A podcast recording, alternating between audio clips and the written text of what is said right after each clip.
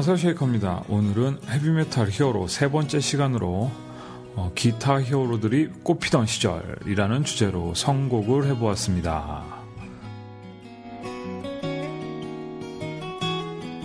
예, 제목만 들으면 좀 애매한데 선곡한 곡들과 음악적 배경을 들으시면 아 하시면서 무릎을 탁 치시리라 생각됩니다.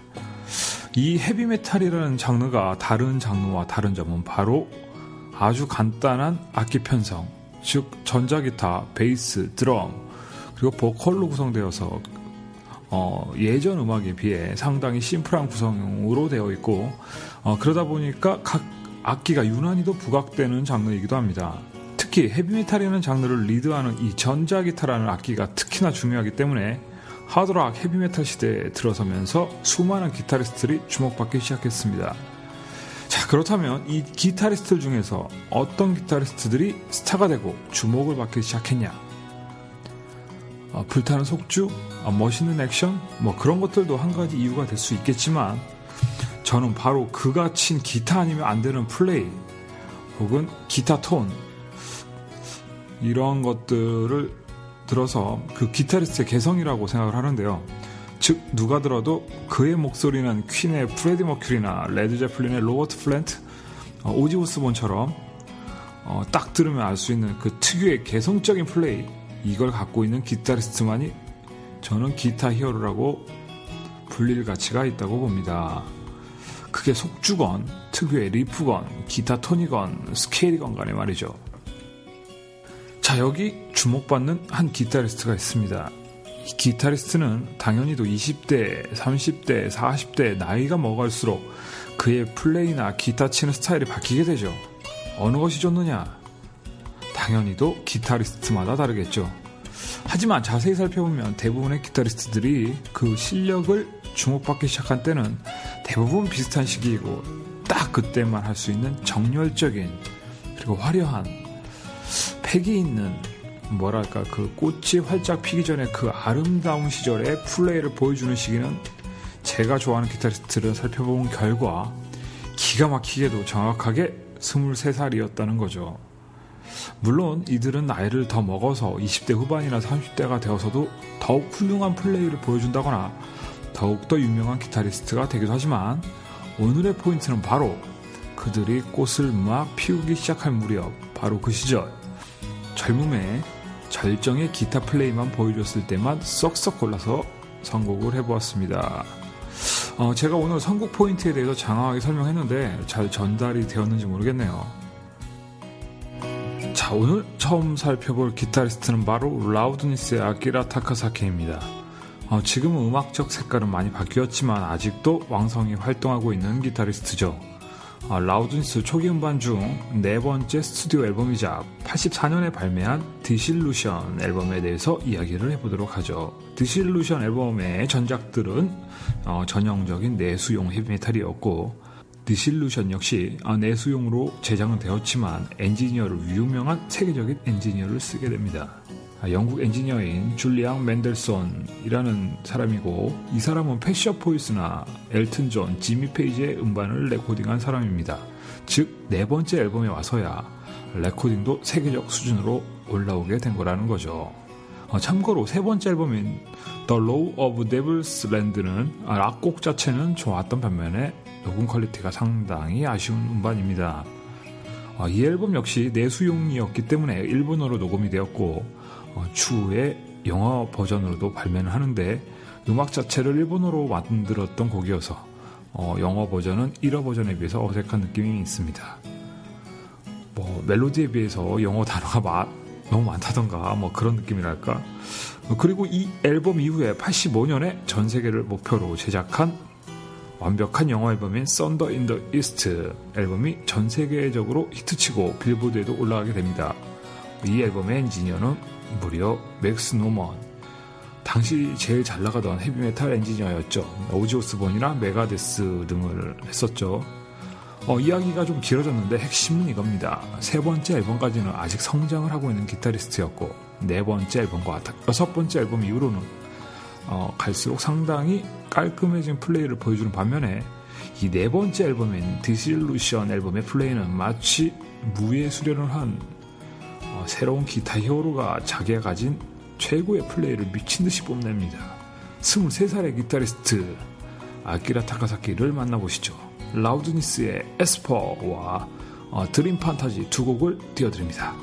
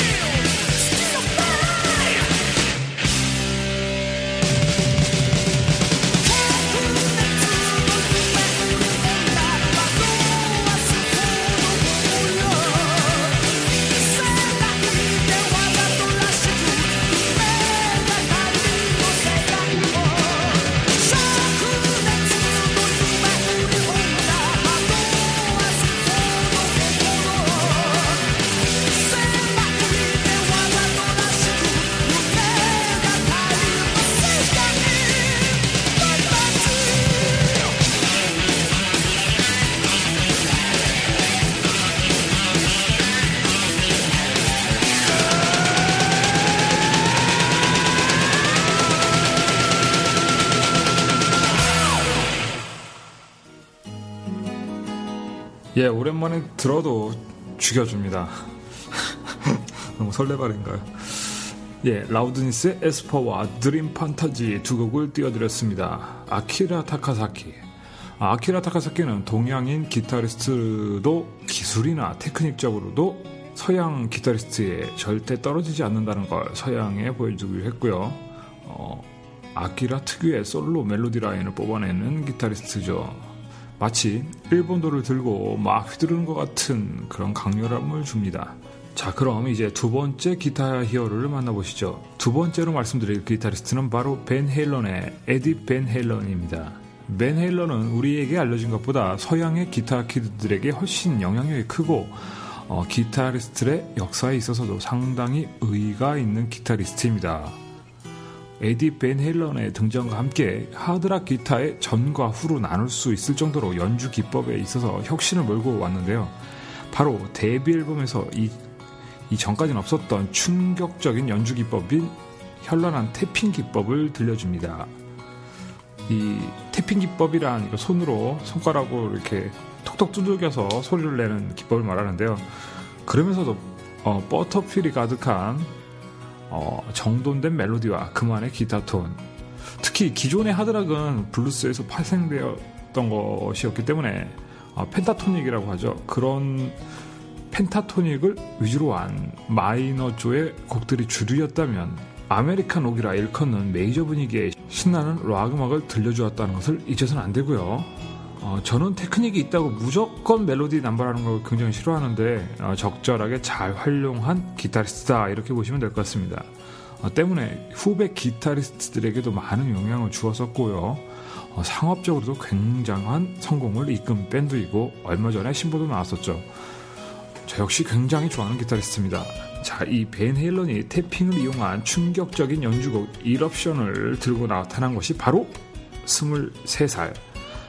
아, 벤 헬런의 데뷔작에 수록되어 있습니다. 음악 자체는 1분 40여 초에 지나지 않는 짧은 연주곡이지만 어, 기타 월드지에서 뽑은 최고의 기타 솔로 100곡 중에서 2위 아, 롤링스톤에서 뽑은 최고의 기타 트랙 100, 100곡에서 6위 어, 영국 잡지인 Q에서 뽑은 최고의 기타 트랙 100위에서 29위를 어, 한 이럽션과 어, 보컬곡인 Ain't Talking About Love 를 같이 들으시겠습니다. 아, 태핑이라는 걸 다시 한번 설명드리면 예, 피크로 기타 줄을 치는 게 아니라 손으로 기타 줄을 두들겨서 나는 소리를 어, 이용한 연주입니다. 아, 처음 소개한 악기라 역시 태핑에 능한 연주자였었습니다. 이럽션 Ain't Talking About Love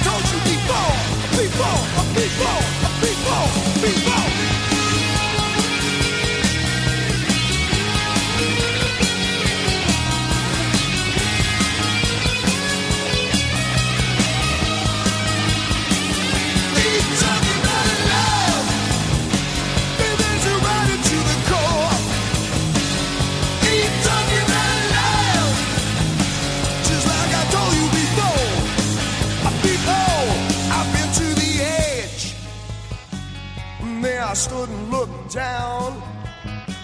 You know I lost a lot of friends there, baby.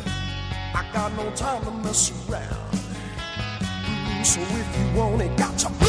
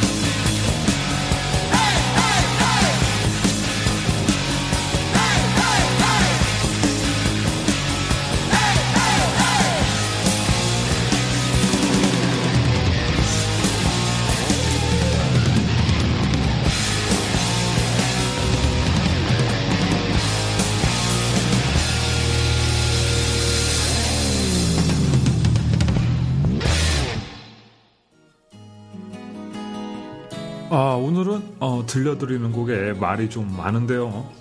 어, 이 최고의 기타 히어로들을 설명하다 보니까 그렇게 되네요. 자, 오늘의 세 번째 기타리스트는 바로 블랙 사바스의 토니 아이오미입니다. 앞서 두 기타리스트가 엄청난 테크니션이었다면 바로 이 토니 아이오미는 최고의 헤비메탈 riff maker라고 부를 수 있는데요. 바로 이 토니 아이오미에 의해 1970년 헤비메탈의 교과서라 불리우는 Paranoid 앨범이 나오게 되는 것이죠. 어, 토니 아이오미만의 단순하면서도 중독성 있는 리프, 중금속의 기타 톤은 누구나 들어도 토니만의 무기였죠. 여기에 베이스와 드럼의 기저 버틀러, 빌 워드, 그리고 불세출의 보컬리스트 오지 오스본을 빼놓을 수가 없고요. 어, 이 앨범을 들고 나온 1970년 토니 아이오미의 나이는 역시 23살입니다. 이 토니 아이오미의 기타로 상징되는 아, 깁슨 SG 모델 특유의 사운드를 만끽할 수 있는 블랙 사바스의 Iron Man과 Paranoid를 들어보시도록 하겠습니다. 네, 참고로 아이언맨은 영화 아이언맨에 쓰여서 요즘 음악을 듣는 사람에게도 많이 알려져 있죠. Iron Man 그리고 Paranoid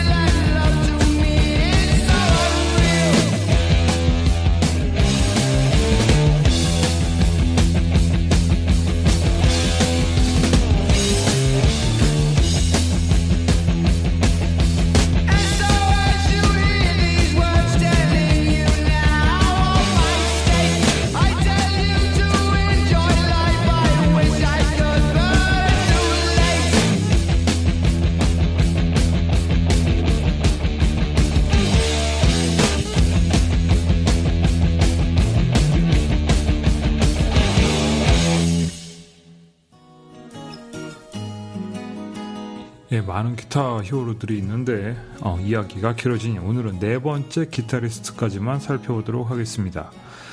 예, 오늘 소개할 마지막 기타리스트는 바로 우리나라의 김도균 선생입니다. 어, 백두산과 아시아나 등을 거친 국내 3대 기타리스트 중에 한 명. 어, 블루스를 기반으로 한 하드락 기타리스트의 표본 신대철, 그리고 잘 정리된 팝적인 기타리스트인 부활의 김태원. 그에 반해 김도균은 어느 범주에 넣기 힘든 어, 테크니션 중에 한 명입니다. 어, 김도균 기타가 가진 가장 다른 강점은 바로 국악이나 우리나라만의 정서를 담으려고 노력을 했었고 그것이 그만의 identity를 찾는 것이라고 생각을 해왔었습니다. 때문에 아시아나에선 국악의 리듬을 적용하기도 했었고요. 현재도 김도균 밴드를 통해서 국악과 협연을 하기도 합니다. 백두산 시절의 음악은 국내 락음악 특집 편에서 다뤘었고요. 오늘의 핵심, 그렇다면 그의 23살 시절엔 무엇을 하였나? 어, 백두산의 해체 이후에 그는 88년 Center of the Universe란 솔로 앨범을 발매합니다. 이 음반은 국악과 락 음악의 접목, 즉 그가 관심을 두던 어, 분야의 음악을 들려주는데 몇 곡은 국악을, 몇 곡은 블루스를 접목하여 들려줍니다. 이 앨범 발매 이후에 다 알려져 있다시피 임재범과 영국으로 건너가죠. 자, 오늘의 김도균의 첫 번째 앨범에서 아리랑과 밀양 아리랑을 연속해서 띄워드리면서 오늘의 에피소드를 마칠까 합니다. 당연히도 기타 히어로는 너무 많기 때문에 다음에 연달아서 그들의 꽃피던 시절을 시리즈로 준비하도록 하겠습니다. 감사합니다. 쉐이커였습니다. 아, 빠트린 말이 하나 있는데요. 여러분은 23살 때 무엇을 하고 계셨었어요? 어, 저는 군대에 있었네요. 에이.